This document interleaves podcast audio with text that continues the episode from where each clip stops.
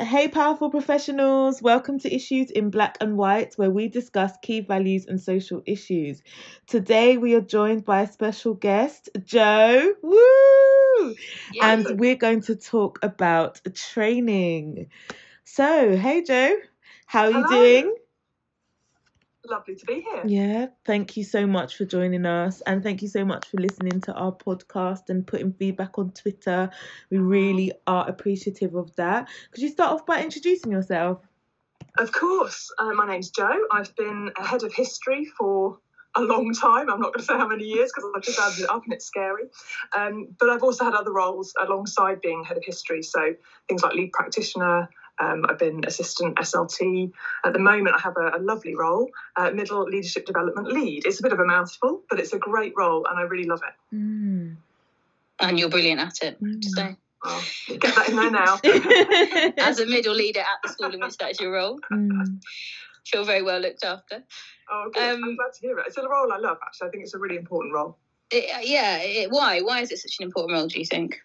I think because middle leaders are really squeezed in a good way, in that it's a lovely position to be in. You get to see the whole school issues, you get to work closely with SLT, but you also have teams that you need to work with, that you need to get through the day. There's a great mix of kind of theory, teaching and learning, practical considerations. It's kind of got everything in it, which makes it brilliant. But utterly exhausting.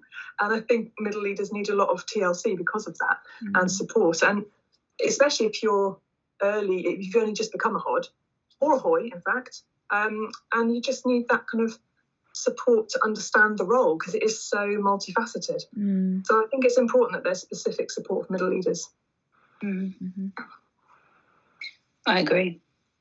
What What's your favourite thing about the role, or what's your favourite thing you've done in the role, or are doing? Ooh, that's really tricky because it's quite a new role. I've sort of been doing it for about a year and a half, and it's not been an average year and a half, has it really? So I'm not sure some of the things I've done, things have worked out the way I would have expected. The thing I love the most is coaching. I love doing one-to-one coaching.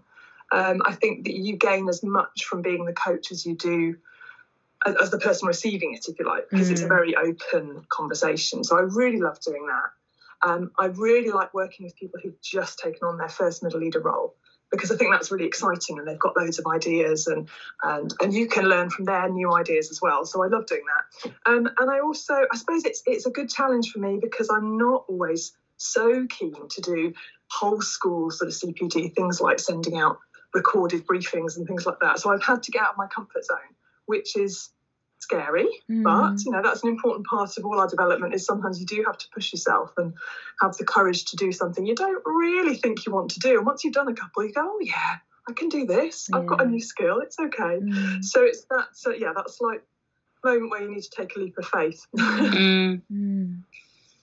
So I. I love coaching as well. I think it's such a valuable part of any sort of training or development of an individual. What do you have any advice for both sides, people who are being coaches or people who are being coached? Because I think there's actually a skill to being coached as well, Mm. right? Um, what, Yeah. What's your advice for those for people in those There situations? probably is, isn't there? I hadn't thought of it like that, but yeah, I know what you mean. Mm. Um, I think one of the things that I'm still learning, and I, I'm definitely not an expert coach, I'm definitely still learning about it, but it's the difference between mentoring and coaching is really important. And I think people are quite good at knowing the difference, but you do still have to be really clear at the start of a, of a coaching relationship, if you like. Is this coaching or is it mentoring? And some people are really clear they want mentoring. I work with some people who say, I absolutely want advice and ideas, even if I don't use them all. I want you to share the sorts of things you would do. And with other people, it's definitely coaching in that it's sort of, I want to bounce this idea around, I want to air something, um, I want someone to ask me probing questions. And I suppose I'm more naturally experienced at mentoring, just from Mm. years of being a HOD. You tend to do more mentoring with NQTs and so on.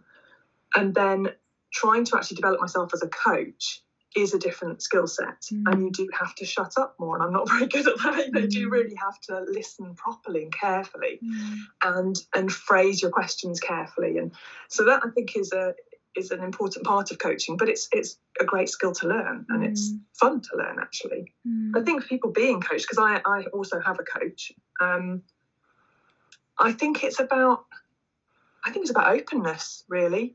I think it's about ex- accepting that you can be vulnerable, that you're allowed to say, I think I've messed up, or I think I'm about to mess up, or um, or just I don't think I can do this job at the moment. You know, I think people need to have not that it's always negative things, it isn't. Yeah. But I think you do need to have openness and vulnerability if you're going to get most out of it. Mm.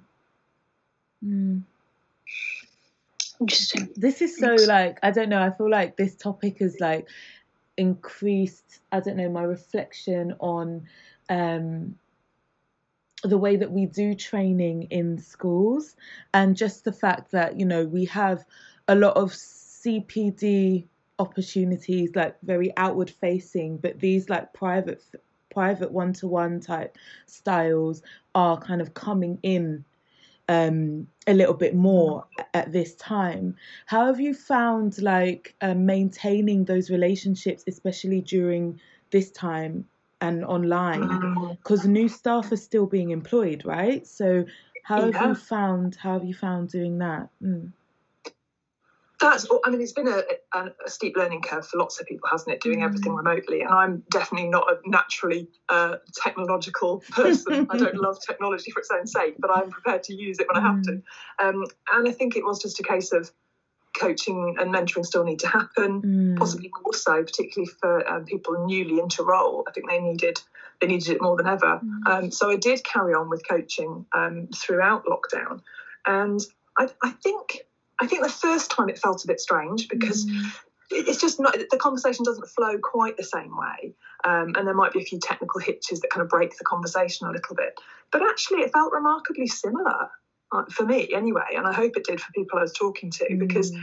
it, it felt to me that you i mean i was fortunate that i wasn't trying to build a relationship for the first time uh, remotely i had worked with people face to face so that probably meant we were starting from a, a point of knowing each other and it was a bit easier um, but i don't know that it was any harder Mm. thankfully yeah no that's really really good and i think that allays fears. I i've also found and this isn't by no means training or coaching but um for my phd research the students that i'm interviewing i do online and i've never met them before.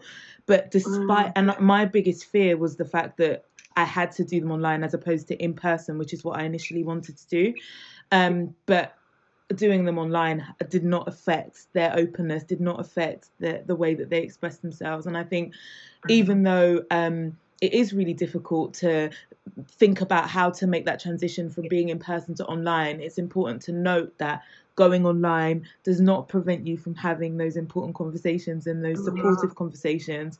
Um, and just looking at my interns as well like again a lot of those relationships fostered online but still making progress and still developing so Mm. yeah Mm. it's it's and a not good as scary question's a good question isn't it it doesn't matter the circumstances of you asking it if Yeah. you're thinking about the kind of questions that you're asking people um, or your responses to people's questions Mm, a good conversation works I think just as well. Um, Exactly. if people are open to it, of course, it's different if someone's really nervous about using the technology. But I haven't experienced that. I think most people have been willing to give it a go Yeah. and have been open still. mm, Mm.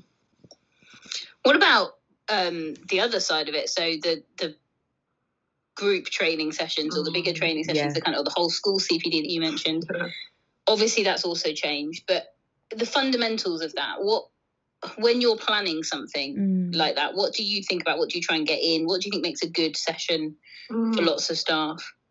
It's a really broad question, isn't it? What makes it Yeah. Because there's so many angles you could come Mm, at. Um, and I was, you know, you could think about all the kind of standard things. Like I always think you want a mix of theory and practical. I don't like it if I go to a session that's so dominated by theory and research that I come away going, that's great, but what do you want me to do about that? Right. Mm. So I always want that nice mix of, of theory and practical ideas.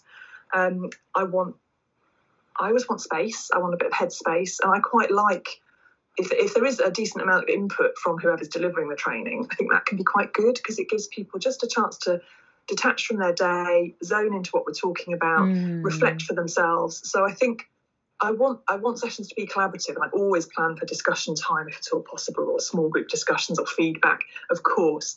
But I tend to want to put those a bit further into the session, depending on what it's about. But I think sometimes you want a little bit of input first and a chance to Mm. mull and think before you start expressing your, your own ideas.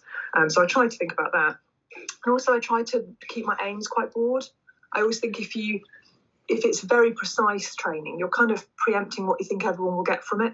And you really don't know where people are, whether they're coming voluntarily to your training, whether they've been told they have to go to your training, Mm. um, what they want to get from it. So I think you have to have a certain amount of breadth and flexibility in your training. Otherwise, if you sort of think, I'm going to do it this way because everyone will learn X, Mm. well, they might not all want to take away X, and you know it might be the wrong thing for them at that particular time. So I do think breadth is is important. And then, of course, something about there's something about as much of it depending on how your participants feel. Mm. So if I'm going to a training session, you know, if I've had a really bad day, if it's a topic I don't really like or enjoy, um, if someone said I've got to do training, of course I'm in a completely different place to something I've volunteered to do, um, something I'm excited about already, or I've done some reading for already. So it's a it's quite a complex blend of different Mm. people's expectations and and expected outcomes, I suppose, if you're delivering the training as well. yeah. I don't know if that's just too long a list of things, but No, I think That's that's really I think it's really good. yeah, I think it is really helpful, and I think what kind of re- um, stood out from what you said was kind of linking to not just thinking about what it is you're going to be training about, but also about m- the potential kind of audience and what they might need at any given time as well. And I think there does need to be a balance, like between the two things. So yeah, really, really good. Um, why are you passionate about training future leaders? Oh, This is more of like an interview question, isn't it? but why was you? Yeah, like why are you passionate about it? Where does it stem from? Mm.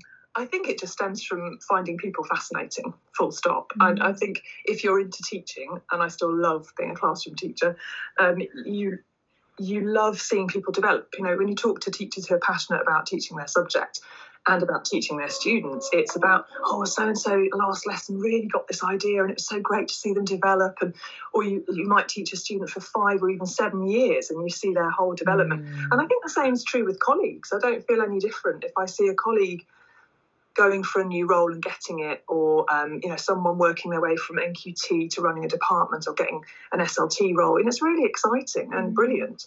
And I think that's that's what I love about it. That's what makes me passionate about it. But there's also, of course, the practical elements of we need to retain really good staff in all our Mm. schools across the board.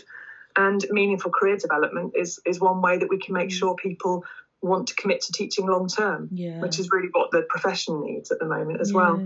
So for me, it's very much about people, but I think it's also about us caring about our profession more more broadly. Yeah.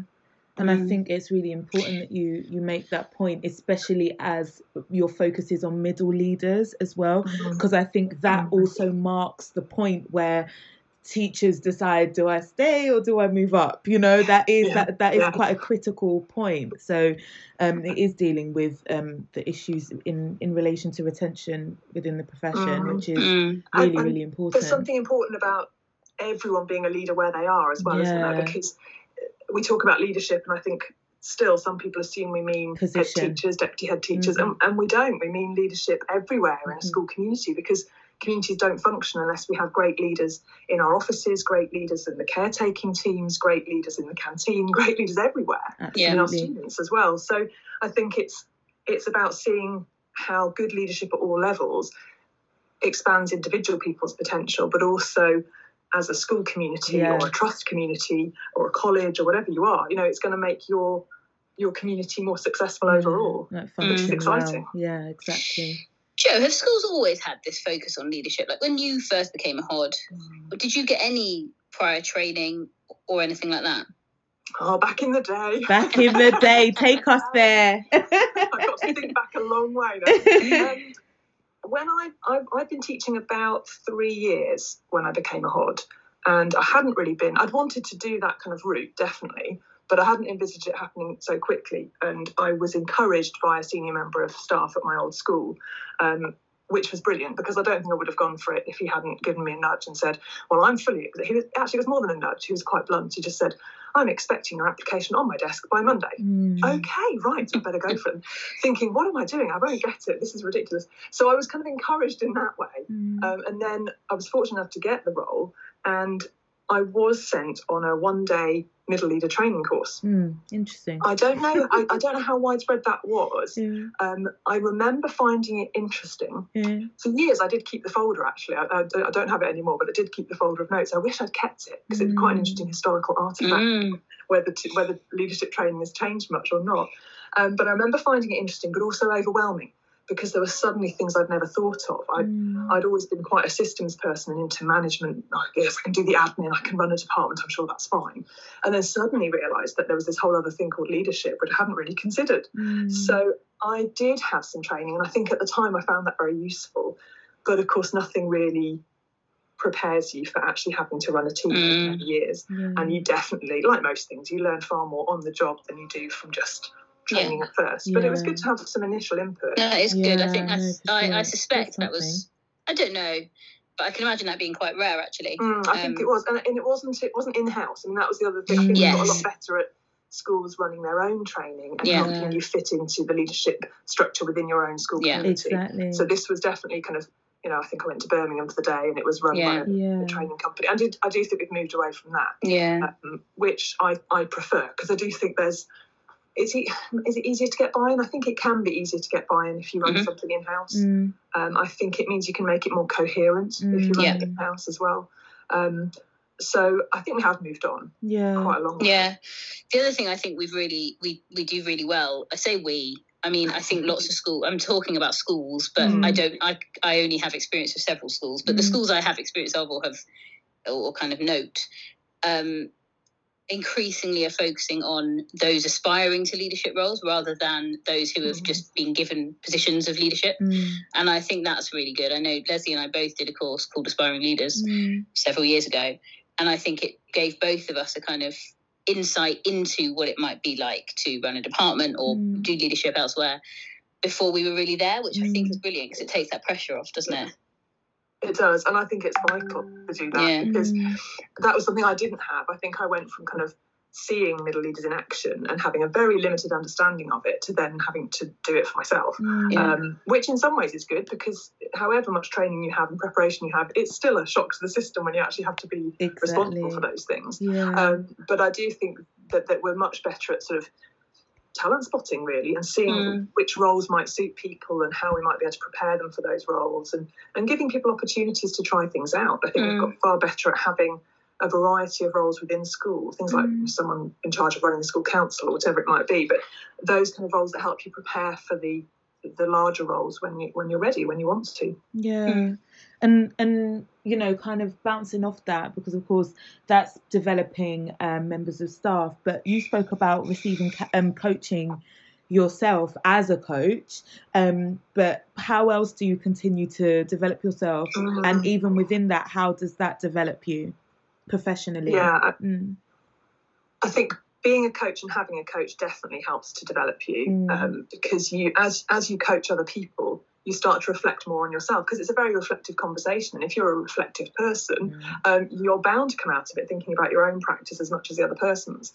And then it's nice to have my own coach that i can go and speak to and say actually i've been thinking about this or i've, I've just heard a great idea from somebody else but i don't know whether it would suit what i'm trying to do. So it's just another place to bounce ideas off Mm. and also a place to to be honest about how you're feeling because particularly i think middle leaders it's quite hard when you your public face is either to slt where you really want to be you know positive and on board with things and honest of course but you don't want to sort of be venting your spleen about things or Mm. offloading if you're having a bad day. And equally you can't really do that with your team. So i think for middle leaders having someone neutral, someone even outside of school maybe that you can talk to is really useful because you Mm. can just say, I'm really irritated about this, or I'm absolutely exhausted and I don't think I've got the energy to, to tackle the next day. And talking that through with someone is amazingly Mm. helpful. So I, I do, I would, I'm plugging coaching quite Yeah. but I do love it. It is really um, other things I do, I read. I read a Mm. lot. I read history specific things for my subject because I think that's really important. Um, I read gen, general leadership books as well. Um, I follow different leaders on Twitter Mm. um, from sort of primary schools, secondary schools, um, people who do TED talks about leadership, anything really that just gets you thinking about it. Even things like sports leadership and, and looking at good coaching in sport and things like that. So I try and keep my mind as open as possible and also just noticing the good leaders around you. You know if you if you see someone in action you think oh that they handled that so well. Just take a moment to reflect on what did they do? What did i think was good about that? Mm. um, i always think at that moment i should have carry a notebook but i never do. I've probably forgotten loads of gems but uh, Yeah. that's I think noticing the people around you because that's where you'll learn the most. You, know, you can read lots of books, you can see things online, but it's the leaders you interact with every day who are going to have the greatest influence on you. I think. Absolutely, absolutely. Leadership in action. Leadership in action. so many um, pearls of wisdom there, Joe. But if you had to give just one to finish, if you had to just give one nugget of wisdom to, Mm. particularly to people in the first kind of five years of Mm. teaching, Yeah. um, what would it be? Well, I have done some prior thinking on this because as a listener to your podcast, I know that the, the golden nugget, as I like to call it, is very important. So, and there's so many things. I was like, oh, that, but then I can't get it down into one thing. And then I thought maybe I could. But I'm actually going to, my golden nugget is a song lyric. I'm not going to sing it, don't Ooh. worry. Okay. Um, but it's a song. I promise I won't sing it. You'll, or you'll lose all your listeners. It's. I'll just say it to you, and then I'll explain why I think it's really relevant. Uh, as I worked and travelled, each year I'd return with something to give, but still something to learn. And it's just a great line, and it, it goes around my head quite often in September, um, and also the starts of new terms like January.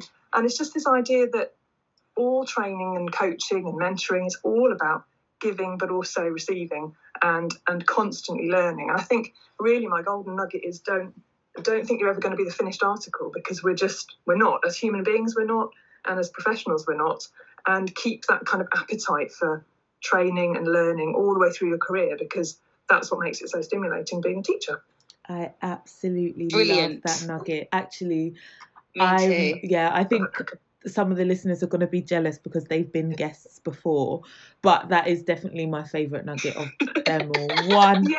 Hundred do you want percent. a sort of gold star or something I wish I could. I really wish I could give you one because Just send me honestly, like, nuggets in the post yeah, because honestly, I Nuggets for just nugget. it genuinely feels like that is that encompasses i think yeah ex- exactly how i feel about teaching and learning. Cannot have one without the other and we should be passionate about learning and aware of the areas where we need to learn more and and seek that knowledge. Like genuinely my favorite nugget. Thank you for sharing honestly. I'm Well, going to I- get a t-shirt so Uh, yeah. something about that. honestly yeah.